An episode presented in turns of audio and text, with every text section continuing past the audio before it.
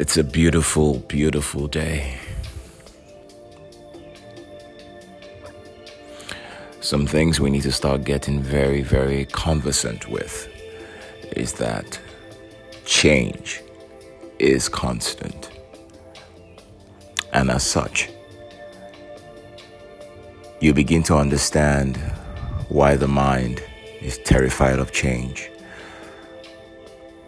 I remember um, reading one of the um, perspectives as given by a mystic, and he said, The mind is empty. So when you understand that the mind is empty, you begin to ask yourself, that which you are thinking about, who taught you to think that way? Why can't you just be still? Why must you constantly be in conflict with yourself? That is what is happening. This is what you see. Observe. I've had many of friends who, when they be around me, I observe. When I'm quiet, people get very uncomfortable. You see, people are so afraid to be alone with themselves that they incessantly have to keep talking about things. Even if those things they talk about make no sense, they just have to chatter. Is that chatter? It's the monkey mind. And um, one of the analogies we can use to understand this is when you look at the human body, it is such that in esoteric it is said that man is the microcosm of the macrocosm, which essentially means man is the universe.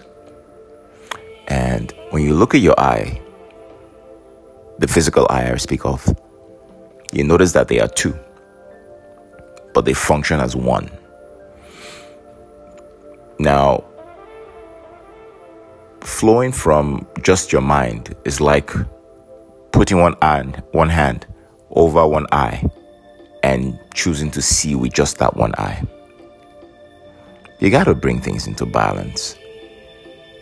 The heart, the mind, balance.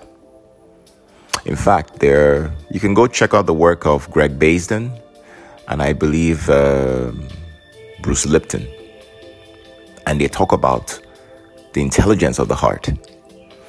We are not taught these things in school because, um, for obvious reasons, but we are not to castigate those who did what they did. They did what they did based on what they understood.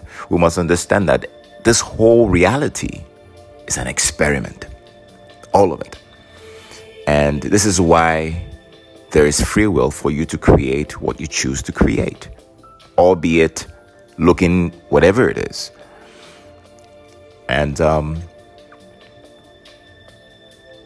the mind, when, when once you've been taught things the way you have been taught through schools, through indoctrination, eh, you're stuck in a in a um, mental format that is linear, which is not in alignment with that which is cosmic. The universe, nature, does not work in a linear format. It works in cycles, and in that cycle, there are different iterations because it has to experience itself. If we keep going the way we are going, we'll kill, we'll destroy this whole planet. It's all linear thinking, it's all redundant, obsolete ideas, and we forget.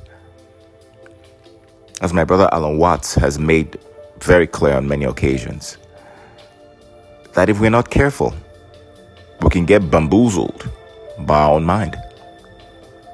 You see, because th- this whole game is about remembering who you are, and that who you are is all that is.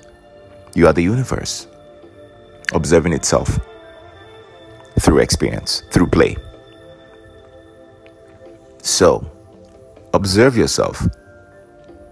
If you feel that tension, if you feel that headache, if you feel that stress, it's because you are the one stressing yourself.